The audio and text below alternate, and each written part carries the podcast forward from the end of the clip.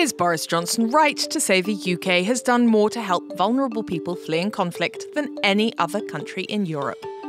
This is what the British Prime Minister claimed in March when a member of the UK Parliament asked him about help the UK has given to Ukrainian refugees. We have taken more vulnerable people fleeing theatres of conflict than any other country in Europe. So, what's he actually referring to? His claim appears to be based on the narrow definition of resettled refugees, which is a specific situation and separate from the asylum process. It refers uniquely to refugees identified by the United Nations prior to them travelling to a country. We can compare official EU data from before the UK left the bloc.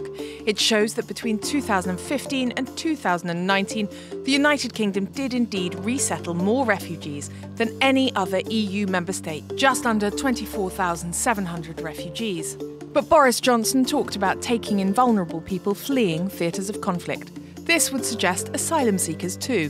From 2015 to 2019, Germany made nearly a million positive rulings on first instance asylum cases, compared to the UK, who made 57,560. That's around 5% of Germany's total. For Ukrainian refugees, by April the 15th, under two schemes, the UK had issued visas to 56,500 people. The EU has granted Ukrainians the right to stay in Europe for up to three years, Poland has already welcomed 2.7 million Ukrainians and Germany over 300,000.